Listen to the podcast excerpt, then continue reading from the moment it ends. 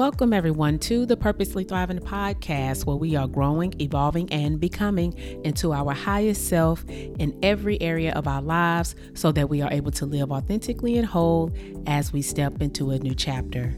I am your host, Tonya Carter, and thank you for joining and tuning in with me this week. I want to pose a question to you all who's listening right now. And that question is if I were to ask you, what are your body beliefs? Then what would you say? So like when you look at the look in the mirror and when you look at your body, what beliefs do you hold about it?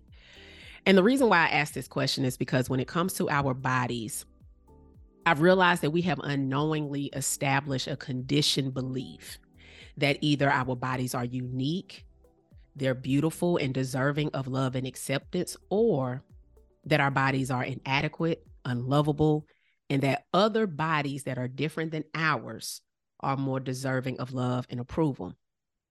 And these messages that we have in regards to the relationship that we've established with our bodies, they have been influenced by various sources, okay?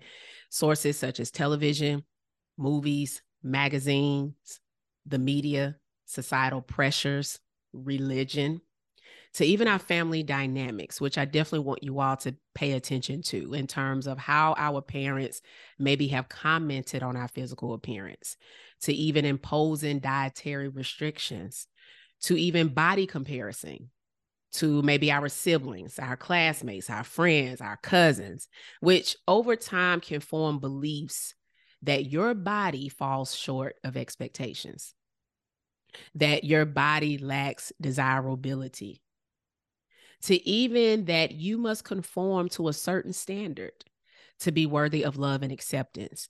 Not to mention that the absence of diverse representation. It reinforces that belief that there is a specific type of body that is deemed to be acceptable, attractive, and desirable. And how you see your body impacts your self esteem, which leads to things such as eating disorders, cosmetic surgery, suicidal thoughts to even unhealthy dieting. And it's essential to clarify that this doesn't mean that you shouldn't pursue a healthier lifestyle. That's not what we're indicating here. It's crucial to recognize that there is no universal accepting standard of attractiveness for all individuals, meaning that it's not the same across the board. So, embracing your uniqueness involves understanding that there is a wide range of body types and they all possess its own beauty and worth and that there's no specific body type that serves as the ultimate standard for being for being considered lovable or unlovable.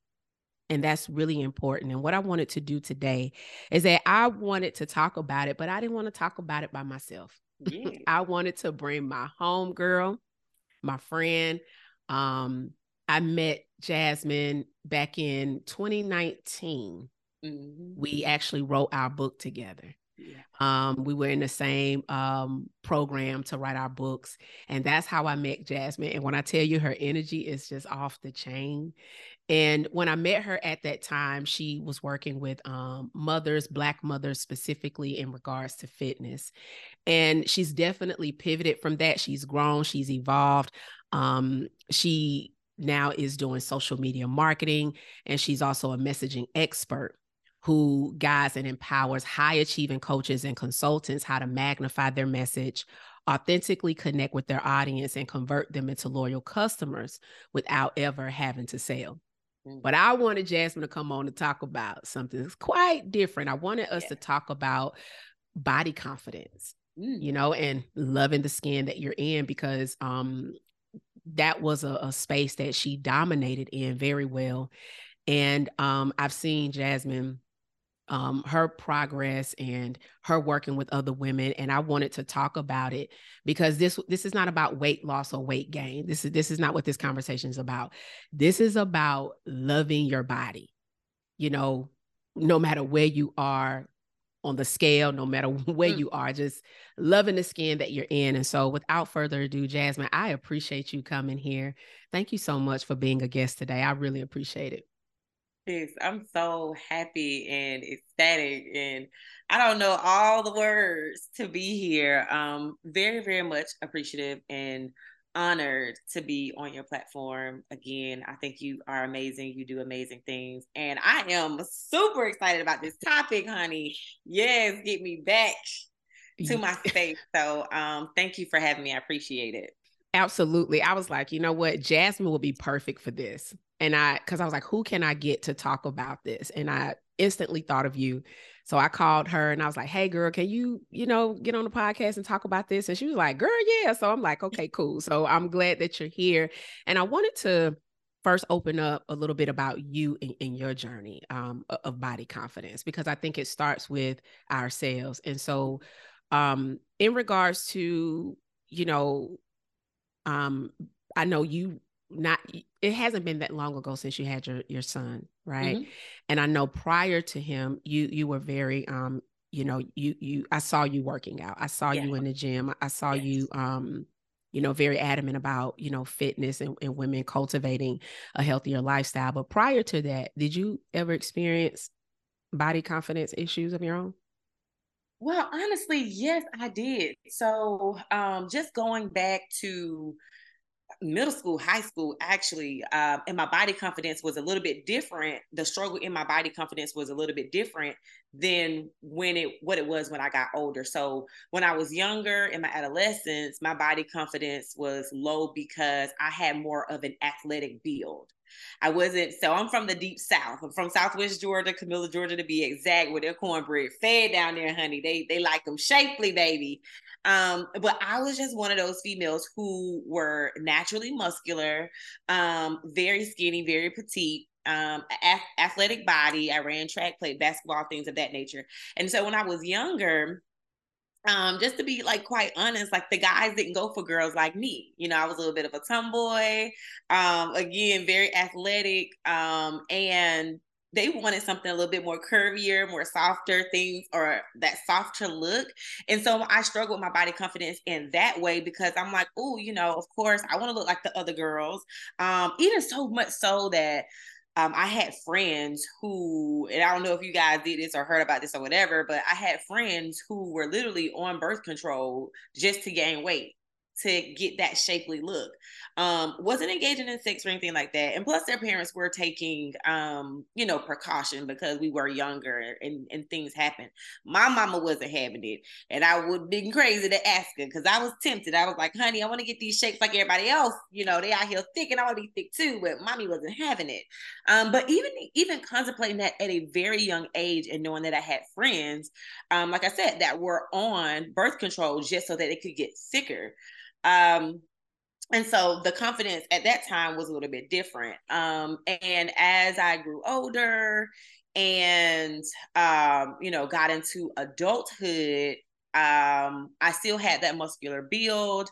And um, after having my first son, uh, having that muscular build and just being an athlete really really paid off because that's when the snapback queen was born okay?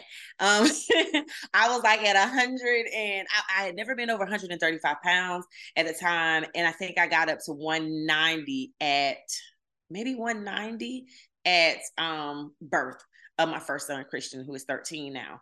Um and and i mean in a matter of a few weeks like lost it was at one back down to like 165 and 160 165 for me at that time was everywhere I had always wanted to be. Like I had my little curves, I still had my little muscles, like I was good. And so um, I felt really, really good about myself.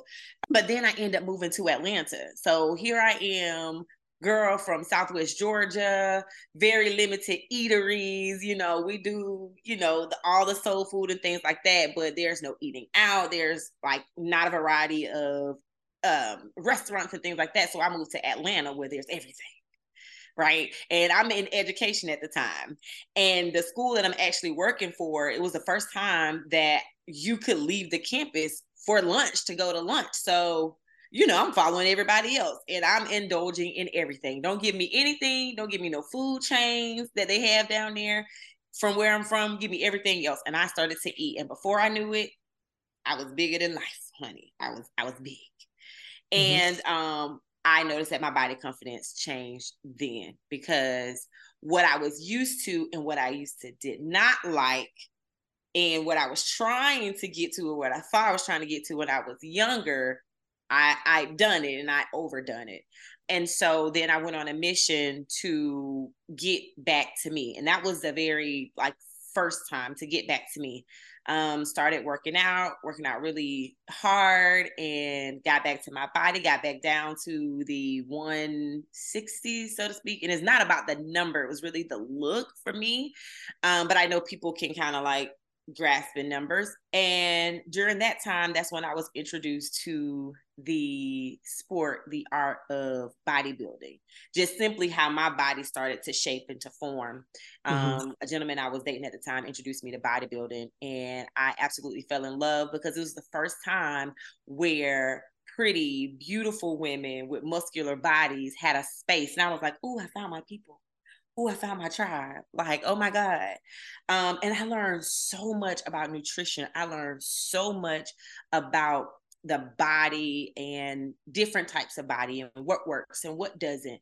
Um, but I also, what a lot of people don't understand about bodybuilding is even in that, there then becomes a different type of look and thought process about your body. You're literally in a sport where you're being judged on how you look. And that can then take a toll on your thought process about how you look just naturally outside of when it's time to step on stage.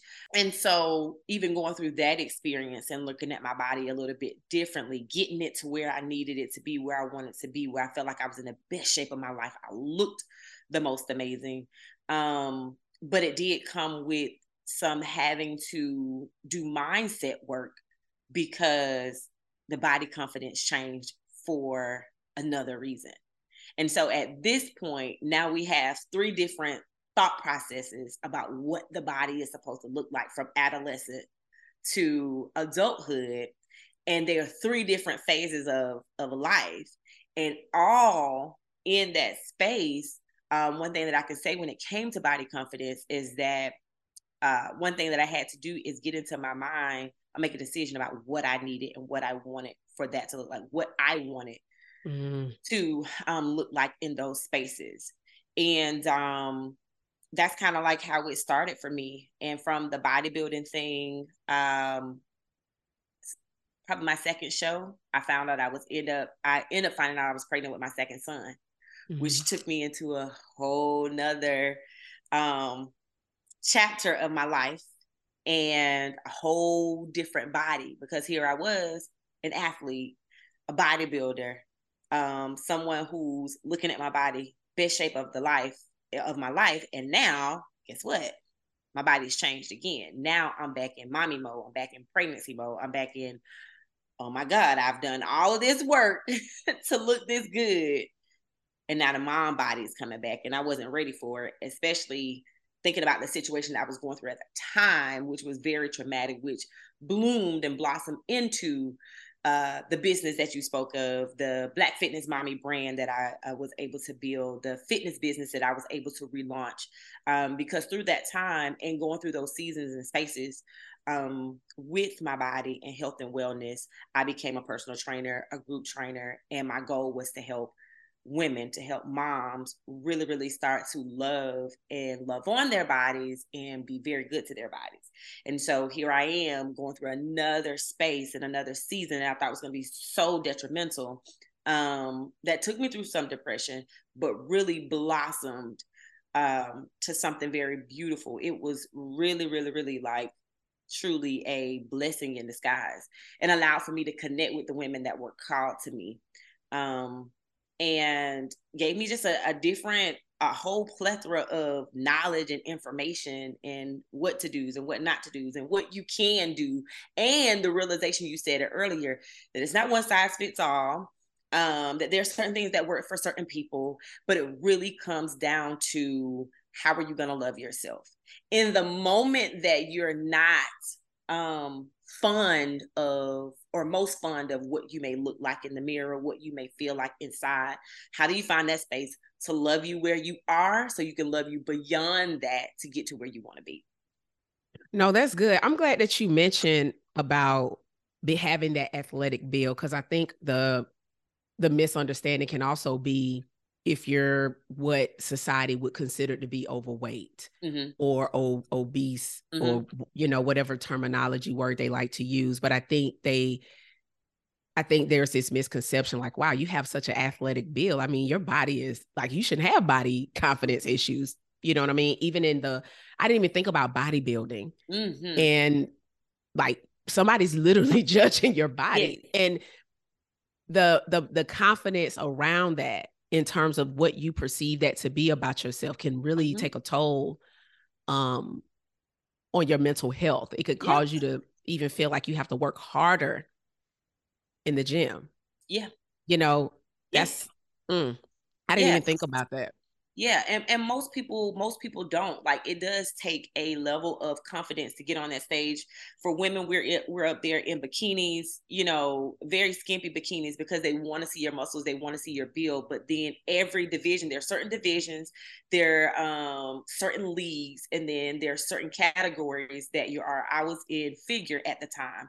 So there was a certain structure of my body that my body had to be so I had to have a coach that knew how to hit those specific places or, or those specific muscles to, to sculpt me. That's why it's called bodybuilding to sculpt me for as close to perfection to win. Okay. And you can mm-hmm. go very far in this sport. You can make a lot of money in this sport, but it takes a lot of discipline. It takes a lot of um it takes a lot of work, a lot of dedication, a lot of uh financial stuff, uh, financial means as well, because there's just so many intricate pieces. And so think about doing pouring all of that into this one body to to get on stage to have four to five people say yes, no, yes, no, yes, no, yes, no. And either you can come out on top or you can't. Um, and then you're looking at yourself like getting in the best shape of your life. Mm-hmm and let's say on stage to you you're beautiful but then there's an off season where you get a little softer and you mm-hmm. if you don't have the right mindset it's like oh my god what's happening to my body? Am i going to lose all my results? And so it takes a lot a lot of mental capacity to even do that. And most people will see bodybuilders or fitness enthusiasts and like oh my god they that they're just all together here and a lot of them are not. It's just the nature of the sport. So um, like with anything it takes a lot of mindset work um, but we also find ourselves really really indulging in that that body shaming at some point um what did you confidence. yeah. what were some of the mindset challenges that you found yourself having? So um when I really noticed, I noticed with me, and then I also had a male cousin who um, I coached for a little bit. He he got into the sport. I learned enough to coach him until he got his first pro card, and then um, we went on to a different coach to get him further. But um, just the mindset of knowing that there is a stage body, and then there's your body, and both are okay. Both are gotcha. great. Just like right. you have certain tools and resources that are meant to help you um, achieve a certain goal, that's the same thing with your body. And you have to know that's what you're doing. And um, when I got pregnant with my son, because my second son, Caleb, because of the situation that I was going through then, it was all of that like mixed into one. Like I have this perfect body over here and this sport that I found that I absolutely love that I really get to hone in on what I've always loved, which is the way I was built, right? Um, and I've poured so much into it, and now it's time for it to transition and shift. And I had to shift my mindset, like, no, this is a your body at this time is providing a different, it's a different type of resource to get to a different type of goal. So fixing my mind and understanding getting myself to a point that I can understand that just because we're not here in this bodybuilding world with this perfect body that you've made up in your mind, just because we're not here right now, doesn't mean you can't love where we're going with the mm-hmm. vessel that you have. So mm. in all stages, that's what I mean, like really having to hone in and love on who you are and understand where you are and where you're going. What's the goal? So that was a mindset shift. Um, another mindset shift was like, it's a sport. It is a sport. Mm-hmm. So reminding myself that it is what it is. It's a sport. It's not something that's going to be forever. It is something that you prepare for in the moment. And then once that is over and you go to looking what most people may feel normal or you're normal that that's okay too because it's all a part of the process and then also um having the mindset that um it all works together it all works together um one thing that i noticed in my cousin he got a, a whole lot of wins coming right into the sport. He looked amazing. But when that first loss came, mm. it was like, mm. and he works hard. He right. works really, really hard. And so when you hear those judges, when you get on stage, you've done all this work, and you hear those judges, you know, say, oh, no, this, you get your feedback, and you start to question, am I doing the right thing? um yeah. and is my body good enough can my body do this mm-hmm. and if your mindset isn't correct if you like my cousin come in with all the good wins and then the losses start to come you start to question your value mm-hmm. you start to question what you're doing you start to question your steps your resources are am right. i going in the right direction is this the right sport for me and that stuff can spill over into other things in other parts of your life and also having the mindset to know that things on the outside of the sport can also spill over into the sport too. So that's why you have to do that mindset work and that confidence work like full circle in all aspects of your life. Like you really have to be grounded into yourself to be successful. No, I absolutely no, that's good. I love that. Um, you know, separating the fact that this is a sport this is not about whether or not if my body is good enough right? And i and i think that was um a, a good way to put it. Now i know one of the things i saw and it wasn't you know it was something that you post i know you posted your journey of your you know your current weight loss um after you had your your son right? Mm-hmm. um by the way, I, it, it looked amazing on both ends. That's oh, just oh, you know it was, but I, I, love how vulnerable you was about your journey. Um, how was that for you? You know, after having another child. Um, the last one. Yeah, like let's you know because here's the thing. I think is it can be different during different times, especially if you have multiple children. Yes, you know what I'm saying, and the body changes so much in women. It's it's so much that goes on internally um with our bodies and just knowing that you've had to do this again. Yeah. You know, how how was you know, how was that for you? The last one was really rough. I, was I, it? The, first, okay. the Christian, my oldest, he was a breeze. He mm-hmm. he that that was a breeze. It was I enjoyed it. Um my second one, that was a lot because I was coming out of bodybuilding and then the relationship that I was in. Then that was just a very, very emotional one. Um, this last one was a tad bit emotional, but it was more physically on my body because I have scoliosis. Um, I've had a uh, back injury. Um, I've also had a torn ACL, so I have a um, ACL repair, and I'm older. And so, as we get older as women, like you said earlier, our bodies change, our hormones change, metabolism change. That these are, are so many changes that we really have no control over. So, learning about those things through these processes um, is what has helped me. But the last one was extremely hard because I got heavier than I did with my second son. So each pregnancy I've gotten heavier um, with um, each child. The other thing is that because I'm older, because I'm heavier, is weighing on my body differently. So I started to have troubles with my hips and I could feel my hips spreading. Um, and I was like, okay, it's just pregnancy. You know, your body is doing what it does but it was something so off. I remember going to the doctor and I was telling my doctor, I said, something is something is wrong, something is right. Yep, my back is hurting, my hips are hurting though. Um, and and there were times that I could barely walk. And I remember uh, walking out of a doctor's appointment one time and she was walking behind me and she noticed that my hips were totally off. Um, and so um, now we have a knee injury, back injury, hip. Now you're heavier.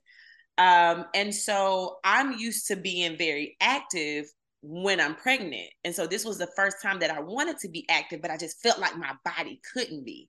But then mm-hmm. I was in this cycle because I was like, Jazz, if you could just get up and move, maybe you'll feel better. But I couldn't get up and move because I was hurting. So it's like being trapped in that cycle that the one thing that you need to do, you can't do because it's it's painful. And so I had to be real with myself, being like, what are your limits? And once I found out what the limits were, but what can you do?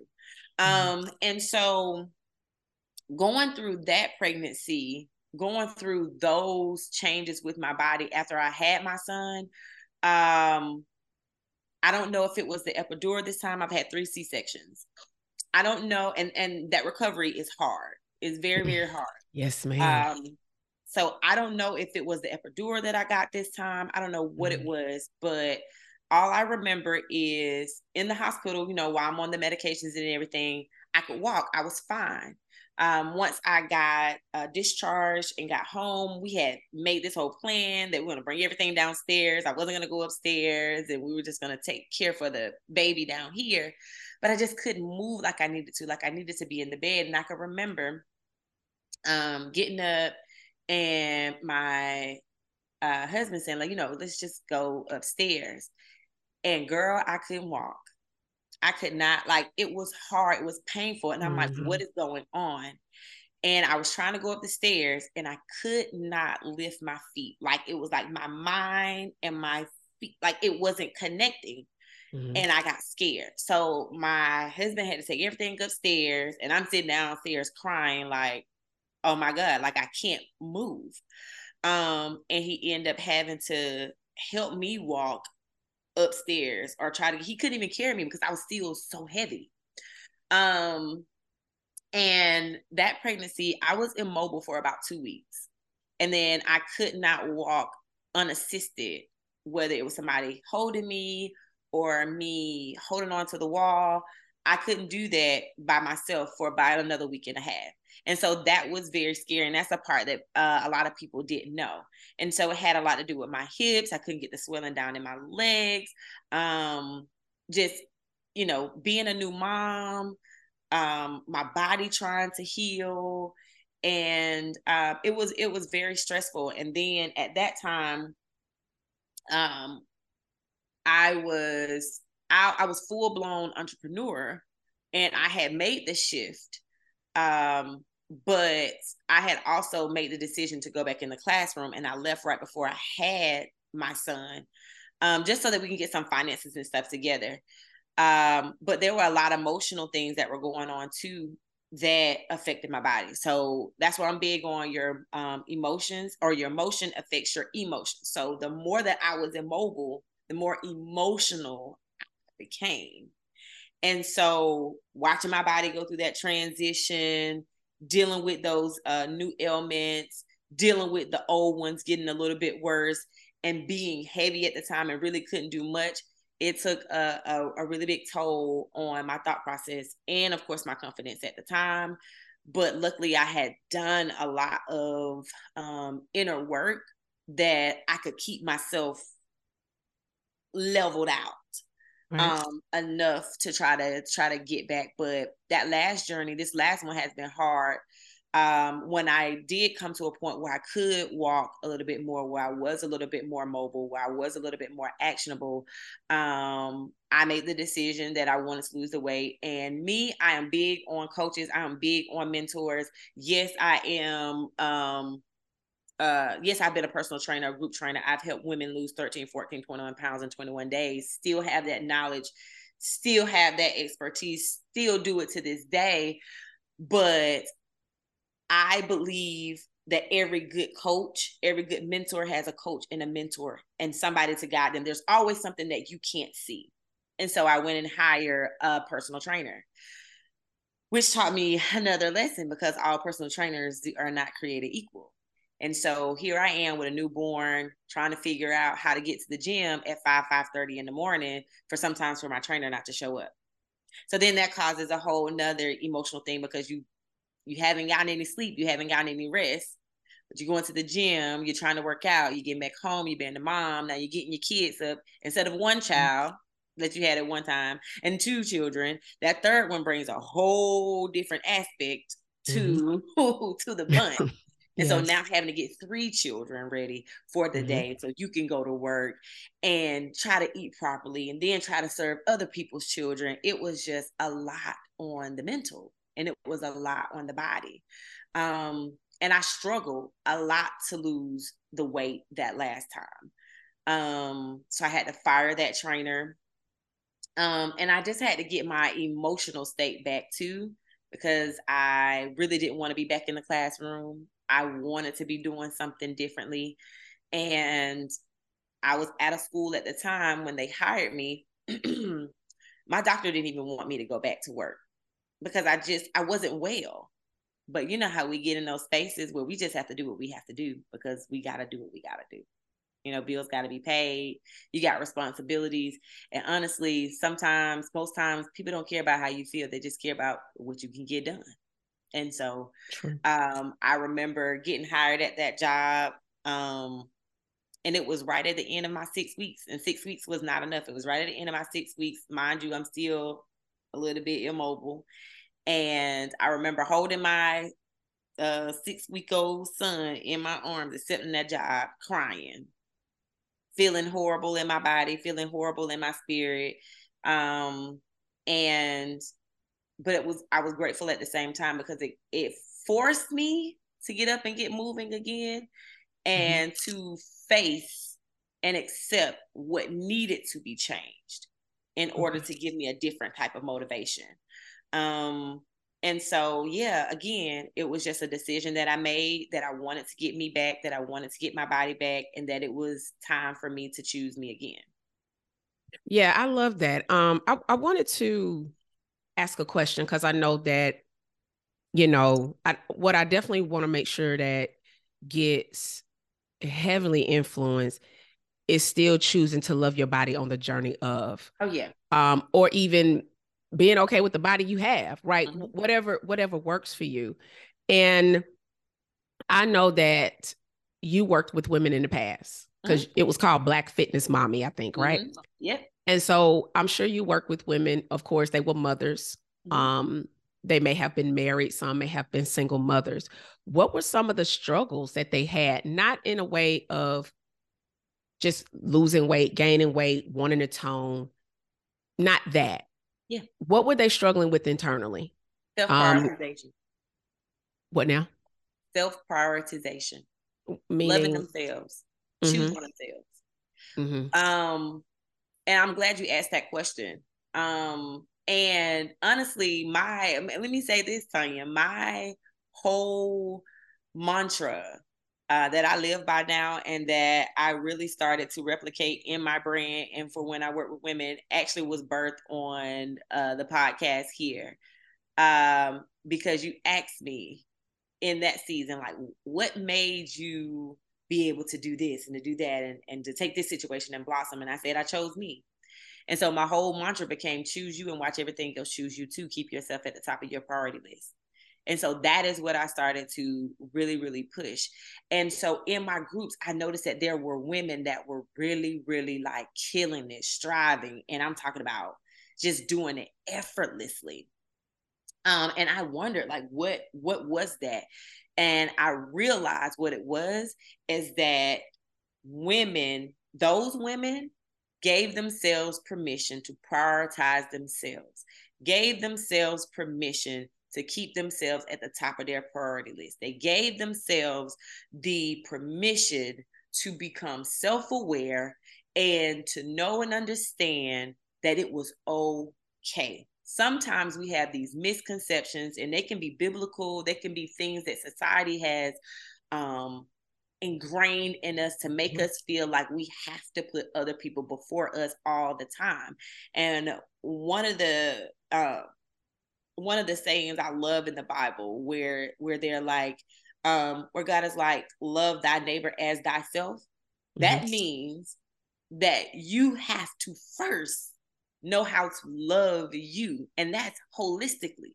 That's inner, spiritually, mentally. You have to love on yourself first. And, and what I found was that a lot of the women were um pouring into other people and neglecting themselves all the way. And the struggles that they had was if they wanted to lose weight, it was for something or somebody else outside of themselves. Mm. And that's so, the part that I was I was trying to I, I yeah. wanted to see what it what it really was yeah. deeply about. They, they, right. They were doing it for other reasons. So my one of my rules in my group was that you do this solely for you. Because as women, we tend to forget that we came into this world alone and we do a lot of the work that we do with this vessel. And so if we don't take care of this vessel, and if we don't make the decision to take care of this vessel for us, for solely us, and I used to tell people, I don't do this for my children. I don't. I don't do this. I don't. I don't take care of my body for my children. Now, how I take care of my body, how I prioritize myself, the byproduct, my children get taken care of. You mm-hmm. know, I, I'm able to do the things that I need to do for them, for my clients and everything. But I do this for me. I am. I used to call it selfish until my therapist corrected me. She said, "It's not selfish. It's self preservation. You have to preserve yourself in order to be able to do the things that we're called to do, to pour into the people that we are called to pour into. And so the women that I was coming in contact with were not loving themselves. They were doing and making decisions solely on other people and other things and to meet goals, and they were nowhere in the equation. And that was the number one mistake that they made. Mm. So, what were some of those things? Was it what their parents told them, what their spouses may have told them, their partners may have told them? So, it's, um, it's it depends on the woman because it's right. all of that. Like mm-hmm. I said, I come from a small town in Southwest Georgia, and this is where we eat. And men like a little meat on their bones, right? Mm-hmm. So you mm-hmm. don't want no skinny woman. And if you're skinny and you're muscular, then you automatically are put in this category to where your sexual preferences are then questioned. Um, mm. you know, what gotcha. you like, what you don't like. Um, and, and people start to make these different assumptions about you. Or um, you know, that whole thought process that if you are, if you and I aren't the same size, that that means that you're unhealthy and I'm not. You know, and that is not the truth too. So it's a plethora of things. And that's why it was very important for me as a coach and a mentor to get into the thought process of where these women were, to be able to bring them to the self awareness and the self acceptance so that they mm-hmm. could change what they needed to change. And then yeah. to to let them know and to show them specifically again how your motion i'm all about movement. I don't care how you move really. You know me i decide i go to the gym i box i lift heavy weights. That's what i love to do. But i love to do it in that way. Especially in this season now my encouragement is get up and move. I don't care how you do it. Do it the way that right. you love to do it because mm-hmm. we do things better longer and we do things with more effort when we love to do them we have gotten away from women women would get away from even knowing who they were and what they liked. They we operate off of what other people need from us and not what we need internally. Right. That's how we and So you you find yourself even changing your body. Absolutely. To fit the standard as well. Right. To mm-hmm. fit the standard. But what is the standard? Because nobody Correct. really knows. Because there really isn't one. It's not and a exactly. One. Right. Mm. So though, yes, um, struggles from things that they've heard in the past that they've grown up with, like different traditions, way of eating, mm-hmm. um, mm-hmm. trying to please the body preference of maybe uh, a partner that they would like to be with. Um, uh, a relationship they would like to be in, trying to fit into their friend groups, you know, and, and doing things to, to, match what they thought the aesthetic should be. Um, and and always focus on outward things rather than inward peace of self. Mm. so I know you struggles.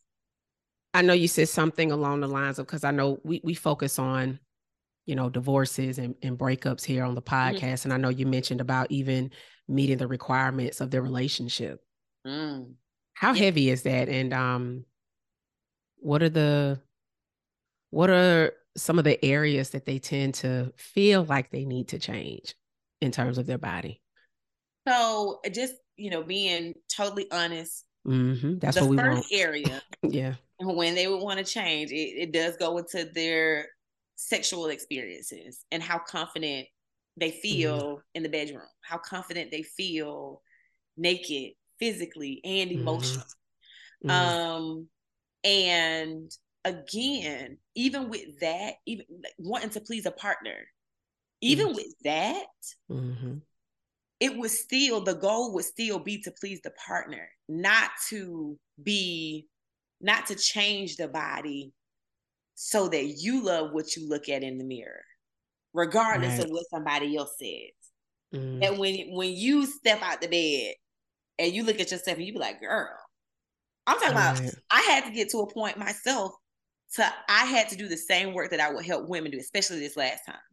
Like really doing, I call it mirror work, um, pointing out those things and being awareness of the things that I didn't quite like about my body and then finding reasons to love them. Like my mommy marks, my mommy marks on my stomach. I hated them things. Mm-hmm. Baby, I was the girl in college that always had on a crop top. I was on a dance team. I always had on a crop top. Mm. I probably had on me some um some little skimpy shorts or something with sports bra, like like I dress now as an as an athlete.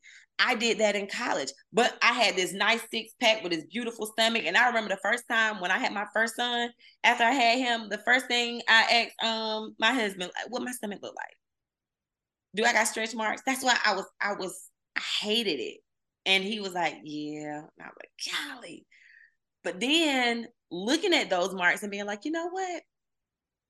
Those marks are an indication that God gave me the blessing and the honor of being a giver of life. Mm. And it happened. And when and your it, husband said that, did it make you feel some type of way? Oh yeah, girl, I was I was mad. I, I was mm. mad. I was mad. My beautiful stomach was messed up, honey. I was mad. And of course, with the first child, they weren't as significant as they are now. But I can say that I'm I accept them. I love them now. Like, and I know there's a woman, there's women on the internet that have made businesses out of their imperfections. And you know sure. why? Because a lot of us feel we relate and we mm-hmm. wish we could be that confident. Correct. That is true. Yeah. Mm-hmm. So, um, so the struggles would be struggles with, you know, wanting to please a partner, whether that was aesthetically, wanting to, you know, feel more confident in the bedroom. And it was even the is the stamina in the bedroom as well, being able to do the things that they felt would please their partners. My only drawback to all of that was that they wanted to do solely for their partners, but it didn't come from a sense of, do you really want to do this because you want to do it? Right do you do you really want to change your body because of that? Um the other things jobs they feel that they looked a certain way if they um, behaved a certain way if they cared themselves the hair was a certain way that they could achieve certain goals when it came came to their careers. Um, and um, also being confident like there are a lot of my clients that had roles where they had to speak a lot or they had a lot or they had to be in front of audience and things of that nature. Um, and they wanted to feel mostly confident about those things as well. But a lot of times it came down to those those relationships those intimate relationships that they shared with either romantic partners or friendships. Mm, that's good. And I, I know we're talking about women but i know i kind of want to talk about men too for a moment because this body confidence and body image doesn't just impact women, Mm-mm. right? It, it also, you, you started smiling. so I'm assuming you've heard, because I know, I'm sure that even in working with women, you've had to talk to men, mm-hmm. you know, and in terms of their their body confidence, what are what are some of the things that you've heard from them? So from men, they um now it's not as hard on them from my experience. It's okay. They don't have the same mental structure or the mental strain to be perfect in their bodies as we do. Mm-hmm. Because remember, men are aesthetic. So they want something good to look at. Now, not, that's not to say that we're not, um, but they're more aesthetic. And they are more worried about being providers and you know taking care of things outside of their bodies. So they kind of let that go to the wayside.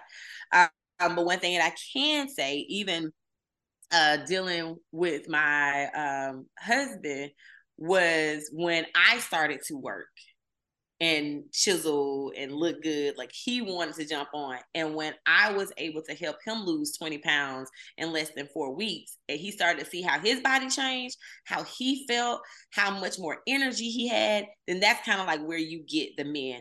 And and also with men, for them, um, as far as their body confidence, it's like, how am I gonna look and stand in the room with another man, with another man? Like it's more of a like a alpha type thing like mm-hmm. how do I how does my structure stand up with them? But they are they aren't as hard on themselves as we are. And they take a little bit more time um to get to a point to where, oh, let me go to the gym. Um, even now, every gym that I've ever been to, every trainer that I've ever had, it's always been more women in there than men. But one thing about a man, once he gets on, he's usually on. And once he feels and sees himself in that manner, he usually keeps going. So, um, so for men, it's it's not the same with them, but they do have confidence, body confidence issues and, and challenges as well. Even speaking back to my cousin, like, but his his challenge is a little bit different. He's very fit, he looks freaking amazing, but it's like, how can I do more? How can I look better? How can I look better? That that was his whole struggle. Um, but yeah, men, we're we're so different in in so many so many aspects. But one thing I do know about men, if they have a woman that know and they know that that woman is a is a priority of hers to take care of herself um most men are either going to shrink or step up to the standard. Because at that point in time, it what we do with our bodies also affects the way men look at us and how they handle us and and and and how they prioritize us by how we handle ourselves. So I think that that has a whole that's a whole conversation in itself in how we lead by example with health and wellness and how men will follow suit. They they don't want to be, you know, they feel like they're superior and mm-hmm. they don't really want to be inferior to their to the women even in their bodies, even in their health.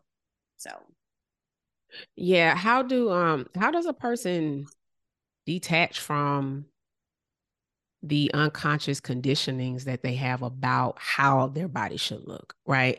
Thinking that I have to have a six pack, I have to have, um, I have to have this certain type of what people would define as thickness, or I got to have a a a, behind that, you know, BBL, right? All these different things that we unconsciously have, or maybe consciously have, and think that we have to change it how can someone just appreciate the body that they got? You know what I mean? Like knowing that because and here's and I think here's where I'm trying to go with this, right? So I used to be 240 pounds. Mm-hmm. Okay. And I lost 80 pounds. But one of the things that I failed to understand and do was love my body in between. You know, I thought that, okay, if I got here, I love my body. But when I got there, I still felt like I needed to change something, whether it was some thighs, some legs, something. And mm-hmm. I was psychologically, I still had this body belief that my body should look a certain type of way. So I became so obsessed with it. And so I guess my point is regardless if somebody wants to change their body or not. I'm, you know, because I'm not here to, you know, but my question is how can I feel safe? How can I feel secure? How can I feel sexy in my body right now? If if that makes sense. Yeah. And what I'm gonna say is gonna sound very, very simple. Um, and it's gonna be like, it can't just be that, but it is just this. Mm-hmm. Um, you have to make a decision to do it. And you have to cut out the distractions. I believe in motivators right? I believe in having a visual of what it is you may want to look like. For instance, when I first hired my bodybuilding coach, he was like, What are your goals? I didn't give him a number goal, I didn't give him mm. a, a scale goal. I said, I want to look like a track star. That was it. And then I had it in my mind. And the reason why I think that images are important to have is because it helps you on the journey of knowing where you're going. But that's not to say to be consumed with it. Because if you're consumed with it, it can have all negative effects. And like you said, you'll get to a point where it's like, I need to change something. I need to change something. I need to change something. Mm-hmm. In those moments, I would encourage women to be like, even though you need to change that, what do you love though? What are you proud about? You know what I mean? What what is it that you absolutely adore? So yeah, for me, uh, even right now, I want to lose a little bit more of my stomach. But what do I love? These shoulders, these arms, these back be backing. You know what I mean? This butt be button. I love it. so you have to find the things that you absolutely love. Uh, that you know, while you're picking out those things that you still want to improve on and call it improvement. Don't beat yourself down about it. You know what I mean? And so if I were you, Tonya, I would, if you're working with me, I'm going to constantly say, okay, but what do you love? Mm-hmm. And that's a tough journey, you know, mm-hmm. especially when you've been told, when you've been body shamed maybe your whole life. Mm-hmm. Right. So mm-hmm. that was something that I had to unlearn more so than losing the weight. I yeah. was like, I needed to unlearn what was told to me about yes. my body. Uh-huh. Um, and challenge and challenge that belief. Mm-hmm. Right. Instead of saying, well, you know what? I don't appreciate my body. Like knowing that this is the body that gets me up in the morning to yeah. take care of my affairs, to get to my kids' functions. I had one of my clients tell me I love my womb because this is where I had my kids. Because we actually have to do an exercise in our pro mm-hmm. in my program to really understand and have a deep appreciation for your body. Yeah. So that's why I, I, really wanted people to understand it does start with making a decision yeah. in regards to how you see yourself in the mirror. Because I remember you said something about mirror work, right? Mm-hmm. And what is mirror work? So it's simply getting a mirror mm-hmm. getting naked and looking at yourself and appreciating yourself and even being real about the things that you don't like. Mm-hmm.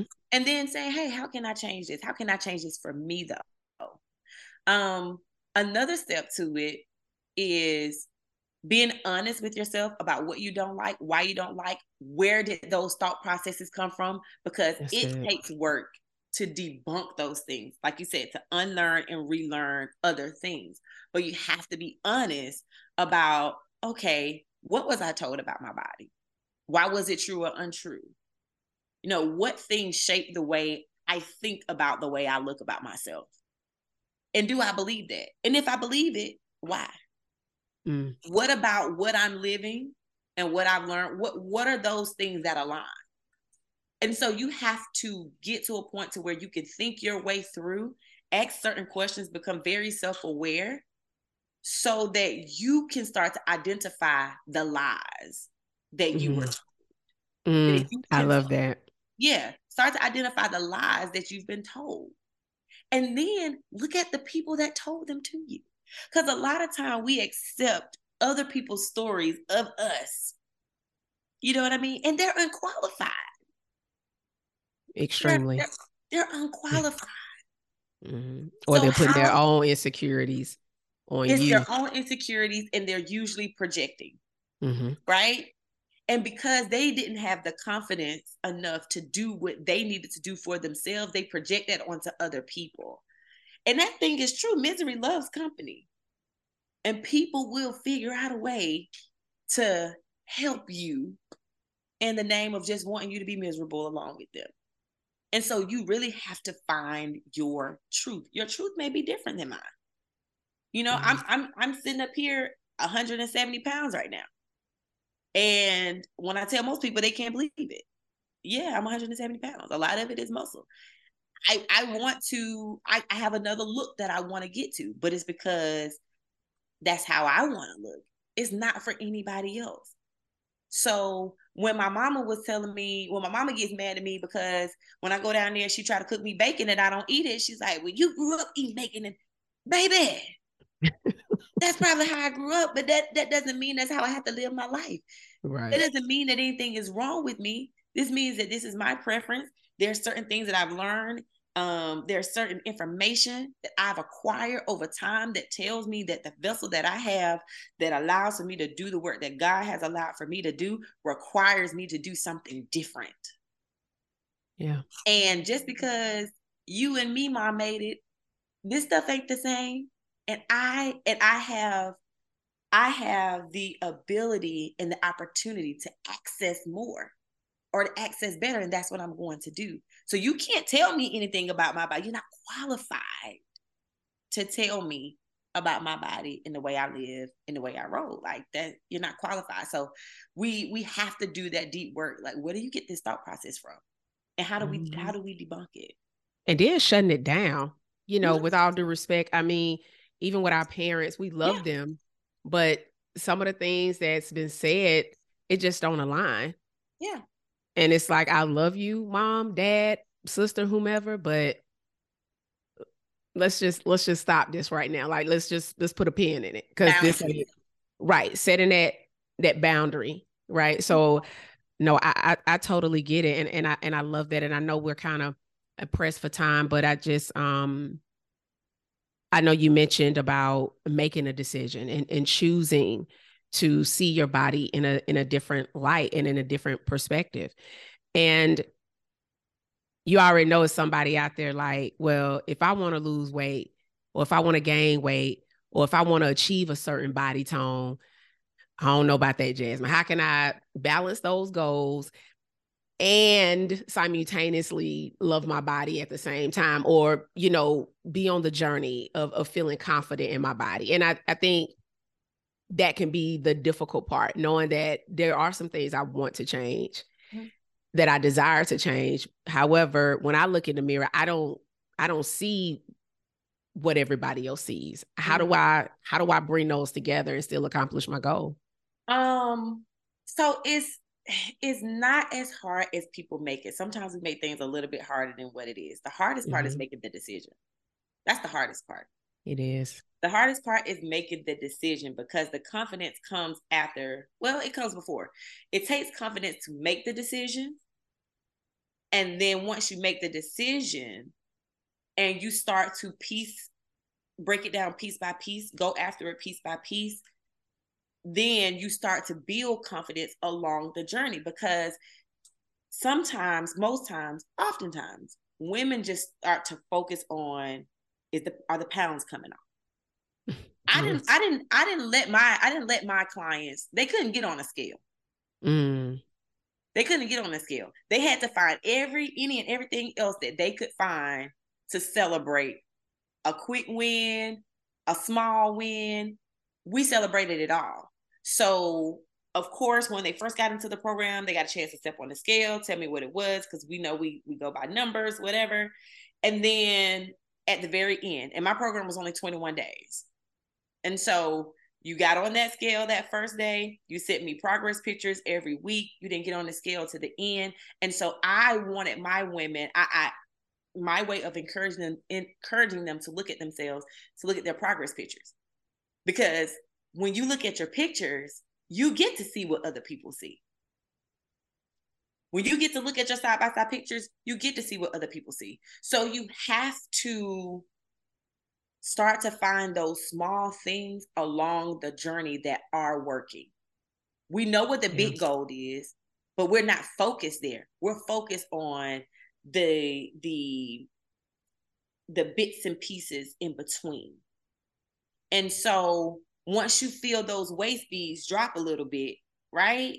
We get excited. You celebrate that. When you could only do half a gallon of water, now you can do a whole gallon. You celebrate mm-hmm. that. That's good. When you're yeah. no longer dreading eating, um, not being able to eat a fast food meal, but you're actually looking forward to a good wholehearted meal, you celebrate that. And so you have to find other things to celebrate along the journey. That is what's going to build your confidence. Action is the only thing that builds confidence. Because and and the thing with that, action is the only thing that's going to get you to a place to where you can be confident, to where you start to see the thing that you want to see in order to build your confidence. The only way to build confidence is to take action. And as you're taking that action, then you have to become very self aware. That's a lot of work, but you have to become very self aware and be honest with yourself about what you're thinking, why you're thinking it, where is it coming from, dissecting, dissecting it, and debunking it, and then replacing it with your truth, not somebody else's. Mm-hmm. And that's a big action right? Yeah. So this action that I believe you're talking about is not just movement in terms of physical. Mm-hmm. It's about dying to what we've told ourselves in, in terms of our belief system. So all yeah. these are different actions and realizing that hey, it was a time where I used to replay all the time that my body wasn't enough and I realized that you know what? I'm slowly but surely detaching from that. Yeah. And I'm starting to see myself being you know desirable and lovable as i am at this present moment that's a huge that's a that's a pretty big deal you just take you just take it step by step that's that's really the only way to do it it's it's no ladies there's no quick fix mm-hmm. um there is there's no sustainability in quick fixes anyways mm-hmm. and so it's about learning you learning the things that work for you adding in what makes you happy, what makes you go, but it is it's it's literally a step-by-step process. When I went back into the gym with my new trainer, I went in looking at all these women who to me look amazing. Mm-hmm. And here I am at 220 pounds, heaviest I ever been. Mm. A former bodybuilder, mm. um, who was called a snapback queen, not because I did it one time, but because I did it two, baby. And I could snap back this third time. Like I'm I'm going in and I can only lift 10, 15, 20 pounds where I used to roll 75, 80, 90 pounds. Like mm-hmm. that's the big difference. But mm-hmm. I actually had to tell myself, you get up and you show up every day. I, I put it on my calendar. I prioritized it. I started to create the life around what I knew I needed to do for myself in order to be able to do everything else. That is the real, that is the real work. Telling yourself and giving your telling yourself it's okay, giving yourself the permission to prioritize yourself, giving yourself the permission to love yourself right where you are, to tell yourself that in this moment, even with the things that I do not like, I am still enough. Mm-hmm. That I'm mm-hmm. still here for a purpose and for a reason. And believing that. See, a lot of women don't believe it. You have to believe it. It is. Yeah. And when you start to believe that in yourself, it you motivate yourself. Mm-hmm. You become very disciplined and you motivate yourself. And then next thing you know, it's like, oh, I'm going to the gym oh, I'm gonna go to the gym. I just started going to the gym three days a week. I started going to when I hired my trainer, my new trainer. I started going to the gym three days a week. Then three days a week became four days a week, and then one workout a day became two workouts a day. I found a way to fit in my schedule, but that's what worked for me. Right. And as I seen myself slimming down, it was like, okay, y'all gonna mess around and let your girl get back And boom, before I knew it, I was there. Mm-hmm. I was there. And now, do I have other goals? Yeah. But am I pressed about them? Not so much because I know I'm gonna get there. Right. And, but they'll and they their goals that you wanted. This is not someone's telling you this what you need to do. And I think that's the very like why are you doing what you're doing? Mm-hmm. And that was very, very important. Mm-hmm. I absolutely love that. I know you talked about bringing black fitness mommy back. You going you gonna bring it back. Look at me. You bringing it back, girl. you know what? So Black Fitness Mommy is um on the submerge it okay. is. it is coming back. She's coming back a little bit differently because um, I mm-hmm. love the conversation that we're having. Most times, um, you get trainers, um, and you get these plans, and there's a very spe- specific way to do everything. And one thing that I that's different about the bodybuilding me and the lifestyle fit me is that when you're bodybuilding, you have to be very strict, very structured um, because you're doing something very specific. When you're doing this as a lifestyle change, mm-hmm. the most important thing to do is to enjoy it. Mm, I love that you said that. Yeah. It's to enjoy it. Mm-hmm. So Black Fitness Mommy, um, my my program is is coming back. It's gonna come back a little bit different. I'm thinking about doing. Oh, I am gonna do something digital, um, but even when I work with my clients now, my focus is messaging, movement, and motivation. That's what it is. Even with working with my clients, because I believe that a lot of the work that high achieving women who are in this market space, whether you're a career woman or you're in entrepreneurship, because I do both, you know, I got nine to five side hustle and I run my business. It takes a level of self prioritization for me to be able to accomplish all those things. It takes movement in my mind, spirit, and my body in order for me to have the capacity to do the things that I do. Mm-hmm. Um, so um, having a program where there are specific categories that you need to feel, but you fill them up with the things that you would enjoy to do that you would enjoy doing that will get you to your goal. So, say for instance, if there is 20 to 30 minutes of movement today, uh, a day today, what does that look like for you? Mm-hmm. For me, it's going to be hitting that gym, but for you, it could be a Tabata class, it could be simply walking, it could be Pilates, but you have to prioritize that into your day. Like that mm-hmm. is the mm-hmm. goal. What does body maintenance look like for you this week? Right? Because a lot of people don't know that. They go to the gym, they work out, um, and they don't get any maintenance on their bodies. And a lot of people don't hit their goals because you're doing all this wear and tear on your body, but you're not getting any maintenance, right? Mm-hmm. So, what does body maintenance look like? Does it look like your massage today? Does it look like some Graston work? Like, okay, also in the category, what's gonna make you feel beautiful today? Like, mm, what is something that you would do that's going to make you feel absolutely stunning today? Okay. And you're going to do that. So that's how Black Fitness Mommy is coming about because I really want women to start to internalize and start to go inward to see what is it that I enjoy and how can I incorporate those things that I enjoy in a very healthy way to move me to my body goals if I have them? So what about the food? Outside of um, out of this stagnation that I may have in my business right now.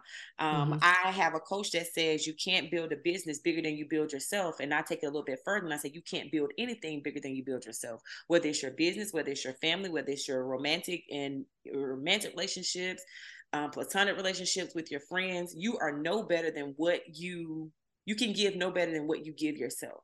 Mm-hmm. And so that's what Black Fitness Mommy is is going to be about. How can you continue to self prioritize self prioritize yourself and pour into yourself so that you can fulfill all of these things and not in the way that society says that you have mm-hmm. to, but taking things that society has built finding out what are those things that you totally enjoy, incorporating them into this skeletal plan and meeting your goals. That's how Black Fitness Mommy is going to come back. I love that. What about the food part of it all? Like just oh, knowing their relationship is, with the food because so right yeah. now my trainer he has a phenomenal phenomenal nutrition line and one thing about me That's really um, the the core of the physical part. Most people think it's going to the gym. No, I lost my first 20 pounds after Caleb with just food because I couldn't move. Um, I, I, couldn't do a lot of stuff because I had two kids at that time. And then the next 10 pounds that I lost when I could, when I was immobile with Kingston, which was my youngest, came from the food. And so it's all about nutrition. So even right now, I have uh, become a part of his business. Um, it's called Shake Some Cafe. I've become a part of his business, and we have he has great natural products depending um depending on what it is what your goals are so great meal replacements great protein shakes um great things for people who might want to build and tone muscle who, who like to lift the way that i do but those people who listen i'm on the go i'm on the move um what can i eat what can i grab what's going to be good um and so uh, that was another thing that made Black Fitness Mommy very, very successful is because I taught nutrition. I yes. taught nutrition, and you only had to move 20 minutes a day. That was the cap. But but learning these labels, learning how your body works, learning what should or should not be going into women's bodies at what different stages, um, different um, things that you can do um, as far as like fasting, what that looks like for you, what it may not look like for you, what are the changes that all of those things. It's mostly about nutrition. You can lose weight without even moving. It's just that the movement speeds it up. And the movement, again, your motion affects your emotions. And a lot of women make emotional decisions. So I need you in a very good emotional state to even go inward to make the decision to do the things that you need to do for yourself that's going to help you be confident and continue on your journey. So that's why I get people, that's why I get them up and moving in the way that they feel like it's necessary and good for them at that moment. Um, but yeah, I teach nutrition as well. That's the oh, I love that. I love that. So it's a little bit of rebranding there, restructuring oh, yeah. there. And that that goes in even just your own personal experiences now. Mm-hmm. Um, especially your last experience with your with your child. I'm sure it changed mm-hmm. a lot of things in terms of how you see things. And I I get it. I've lost weight so many times. Um, Lord have mercy, girl. I've, I've done it like two to three times. And I was like, okay, why am I really doing this? And one of the things that I realized what helped me, um, because this year I did have a goal to lose weight, but it wasn't, it had nothing to do with for somebody else. I needed to drop about 20 pounds because I was sluggish Mm-hmm. And I mm-hmm. have too many, I have a lot of things, you know, that I'm doing. And my energy is so vital. Um, my mm-hmm. energy has changed a lot um over the last few years. Yeah. And it's certain foods that my body just don't like. It's like, yeah. mm, and it's not even the fact that it's what would society would consider unhealthy. It was just mm-hmm. it just didn't work for my body. So I had to learn my body again, learn what it likes, what it doesn't like yeah self-awareness just all these types of things and so that was my my biggest motivator was just having the energy because my energy was off and i was like Mm-mm, i gotta i gotta have my energy and so um any final words because oh sorry go ahead. I'm glad you said that because that's the one reason why i have chosen the space of high achieving women mm-hmm. you're a high achieving woman yeah yes, and most high achieving women, especially at our ages, most women are moms. Now, if they're not moms, they're my fit aunties. We, we're good there too. Um, but we have so many things that we have to do. We're we're we're a part of um, businesses. We have our own businesses. We have our own careers. We have our mm-hmm. children we have to take care of. And so yep. it's very important that while we're giving all of us to all of these demanding things, that when we pour into ourselves, that things are just a little bit easier for them, for us. Easy um, on us mentally, spiritually, and emotionally, but effective yeah. Because I think that we've ingrained in our minds that in order for th- anything to work, it has to be hard. It doesn't. Oh, listen. Oh, girl. It ain't got to be. That hard. is so. And let me tell you, you know what else I discovered? When I lost this weight when I was 29, I went hard on my body. Mm-hmm. And I realized that my body doesn't like that kind of hard anymore. Mm-hmm. I don't have to that hour stuff. It's like, uh-uh, 30 minutes, girl. That's all you getting out of me. And that was something I had to unlearn because mm-hmm. I thought everything had to be, you know, I like a little challenge, don't get me yes. wrong. But yeah. the intensity of what I did at 29, and yeah. I'm like, you don't have to do that. Your body yeah. is too much. And I was like, you can actually overly work out. Oh, and I was right. And I was like, okay, you got to unlearn this, Tonya. Like it was that was hard for me because I did, you know, I love me some Shaun T. And when he had that insanity, that's how I lost my weight when I was 29. Yeah. But baby, I'm not doing I love Shaun T, but baby, not not now. Like you're gonna have to do something. yeah, like I funny. it's funny. We um my my trainer oh. last last year, every year he has this thing called Diet December where he mm-hmm. gives us a specific plan. He gives us these goals. I had, and it's funny because he came around and he told me what my goal was, and I had already told myself what my goal was, and his goal was lower than what my goal was. So, baby, like again, I do this for me, and so I noticed that some of the younger girls were like, "What are you doing?" And right. and they would literally be working out three, four times a day. Y'all can do that. I need to get this in in the morning. I'm gonna go do my 20 minutes of cardio after I do this class and this class. And I'm doing these classes because I love it. They're fun to me. I like pushing heavy weight. I just I love it. Mm-hmm. Um, but then I'm gonna go do this uh third this 20 minutes of cardio, and it's not gonna be anything hard or strenuous because I just did all this hard work. I'm gonna eat well. I'm gonna eat well and I'm gonna rest more. That's mm, another key. That part. The, yeah. It's the resting.